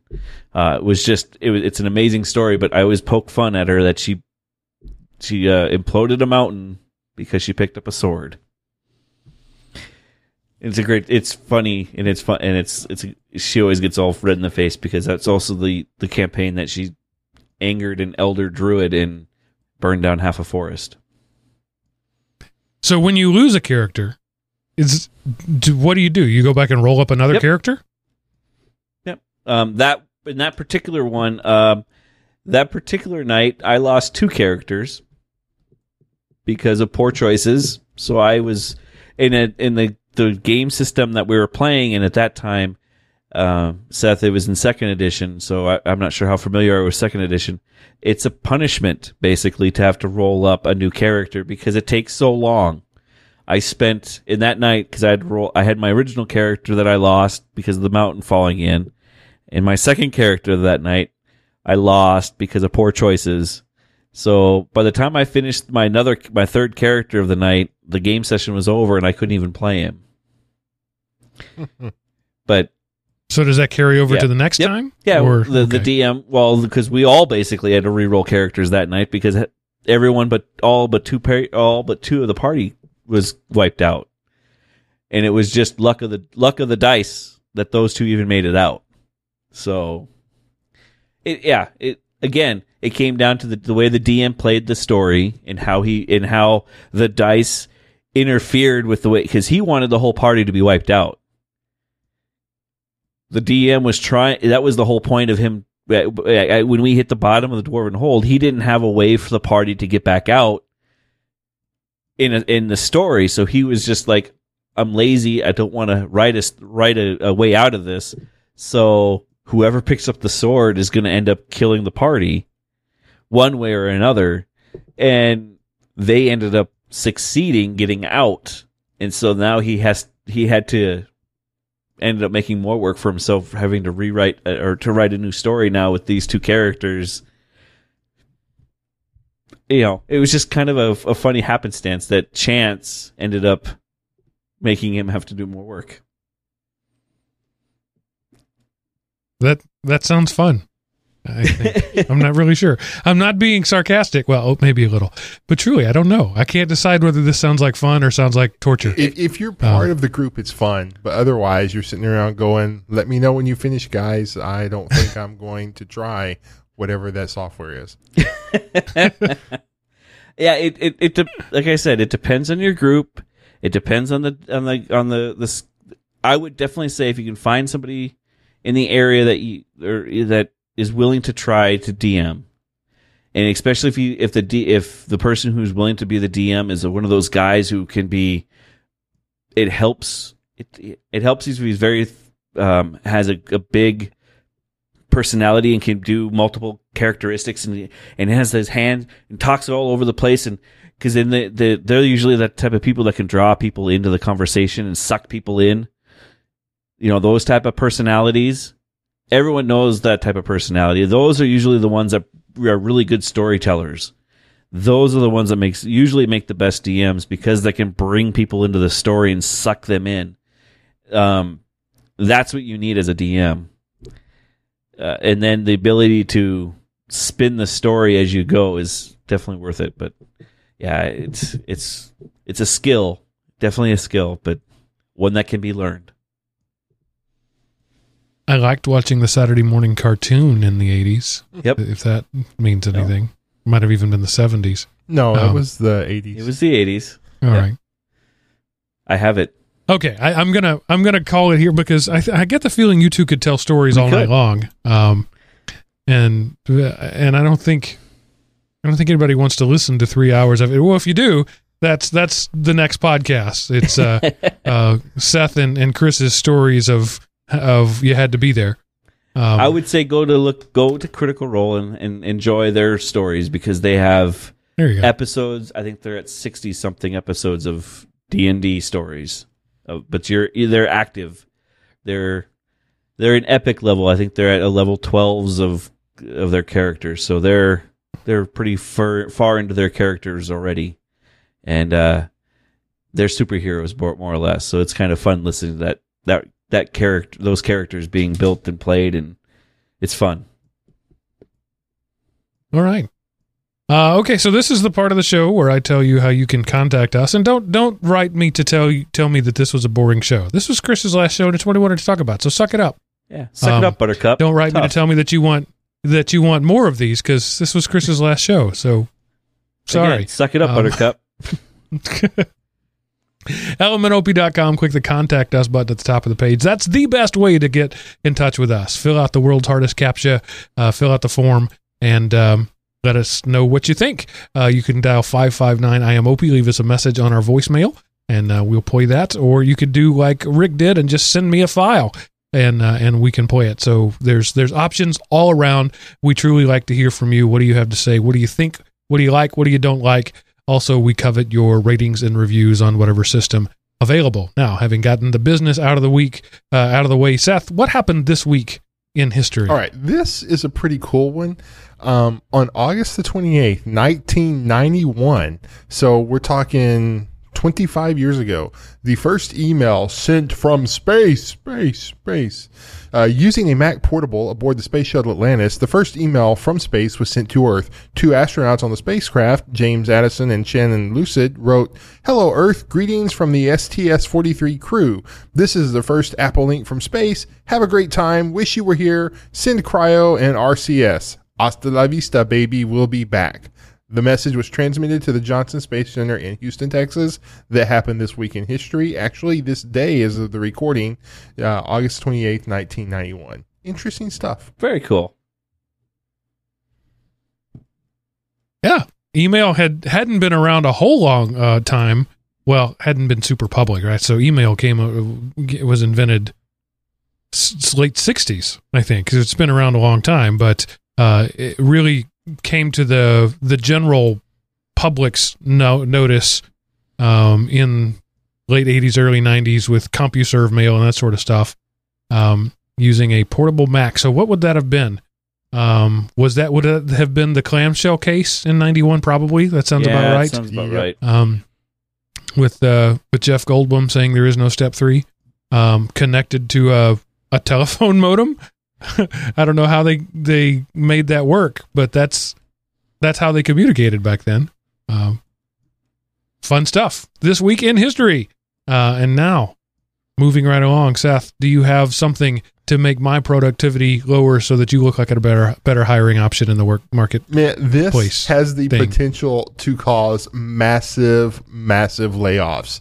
So if there's a crash in the technology sector, we know we've won. Uh, littlealchemy.com. this game, it's not a game, it's a website. It's freaking cool. So we, if you go here, littlealchemy.com, uh, it loads and then you click play. And then so over on the right hand, you start with air, earth, fire, and water. So you drag earth out there and then you drag fire on top of it. Boom, you've made lava. So um, then if you add air to lava, you come up with stone. And then so you just keep you add stuff, add different chemicals, and if you look at the bottom left, you'll see there's a total of 560 different things that can be made. Um, I am currently up to 30. So you can get wire, you can get bullets, dynamites, bricks, uh, sand, um, glasses, mirror, all this kind of stuff. So even gunpowder. Um, it's telling me to make a plant. I haven't figured that out yet. So, um, but anyway, You add water to earth, I'm guessing. Nope. Uh, that makes I think mud. So um, anyway, it's just littlealchemy.com. Go there and see what you can combine. You can get energy, electricity. Yeah, so I've I now have made uh, a brick. Mhm. You adding earth, water to earth, and then fire to mud, and so now if I add mud to steam, I get nothing. Um, I can make. I made an earthquake. What happens if I add steam to an earthquake? Nothing. I'm, I made a geyser. So I've already, I- I've How'd already you made do that? plants Energy and, to steam. and grass and How did you make plants? don't tell me. Don't say. Don't say. because I'm I'm stuck there. I'm trying to figure it out. oh, you can make if you add water to water, you get a sea, and keep adding water, you get an ocean. Yeah, interesting. What happens if you add fire to the ocean? You get salt. If you add energy to salt, you get nothing. Oh, I made a beach. Oh, sweet. oh, that's awesome. If I add earthquake to salt, what happens? No, nothing. I can't figure out what to do with an earthquake. I made an earthquake. Garden. I got but a I pretty don't know, garden. don't know what to do with it. Oh wait, if you add earth to earthquake, you make a tsunami. You tsunami. get an earthquake. Uh, fire and energy. I mean, energy and earth. I don't have energy yet. Okay, uh, yeah, you're right, Seth. This could totally This um, this reminds cause- me of another game that you can get on your phone. It's uh uh Doodle God, I think is the name of it. It's a very similar game where you start combining things to get other things. Yeah. There's a couple of different games just like this for your phone, which is makes it even worse because you can sit there and play it for hours. Yeah. Okay. Yeah. You guys talk amongst yourselves. I'll, I'll be here. So cool. Anyway, I I came up with this. I thought, oh wow, this is freaking awesome. So yeah, I've got 35 things so far, and fun time. If you add air to steam, you can make a cloud. And if you add cloud to earth, you get fog. What happens if you put fire on fog? Nothing. How about if you add energy to fog? This must be great to I'm listen sure. to. Um, are you stuck? Need a hint? Okay. What happens if I get a hint? Yeah, but Oh, I have to buy hints. Oh, okay. So that's how they monetize it. But anyway, so there you go. And it appears to be a cookie or something because if you close and come back on the same browser, it picks up where you left off. If you go to a different browser, you're starting over. If you if you take human and human, you can make love. Okay, I haven't made a human yet, so I'm not listening. I Blah, don't blah, blah, blah, blah, blah. But anyway, littlealchemy.com. Pretty cool. This is fun. Um. I think we're broken. Okay. Yeah. I, there, oh yeah, we're doing a show, aren't we? Yeah. I could have been doing this the whole time you guys were talking about D and D. If I should have looked ahead. I got Um, a flood. how do I start over? Uh, I'm sure there's a cookie or something, but you can just open it in a different browser. Oh, if you hit the recycle button at the bottom, it starts over. I did not see Oh, the and recycle you can- button. oh, but you still, you still have stuff. Yeah, so I'm, So I'm it sure doesn't- there's a cookie you can delete. Clear your cookies, son. Don't save positions in the workspace. You had air to air, you get PSI. You had Okay, PS stop it. Don't tell me. stop it. I'm going to keep talking anytime you say something. I created atmosphere. Man, stop it. Okay. What happens if you put fire in atmosphere? Nothing. Okay. Now if you put a brick in atmosphere? Nothing. Okay. Okay. I, I got to get out of here so I can play this game. Thanks for hanging out with us. Do it at work tomorrow, Mark. Oh, little alchemy. Gosh. Uh, I wonder if this is mobile friendly. Like I did it. Mark, like I said, there's a mobile game already that does that. That does this. I'll link you to it. Because I had All to, right. Thanks for listening. I had to take it off my phone Um, because of this. this this seems like uh, it was a fun thing, and uh, I learned a lot about D and D that I didn't know. Um, and hopefully you did too. Uh, I I I, I can assure you that uh, Chris had a had a good time with it because he was just grinning from ear to ear the whole time. So uh, we I, we got to send him out on a high note. So we're glad about that. Um, It was great fun. but uh, I just wish to uh, uh, want to say, uh, you know, thanks for so long and thanks for all the fish, Chris. I, I don't really know how to say goodbye. Uh, we, you'll be back, I'm sure, at some point, and uh, and because you know, um, nobody ever really goes away. We just Um, you'll get bored at some point with you know family and wife and blah and uh, you'll want to come back and, and waste some time podcasting. So the door is always open. Uh, you're welcome to hang out with us. You, the listener, of course, are always welcome. You're the reason we do this show. And uh, we look forward to seeing you next time because that's it for this episode of The Geek Rant.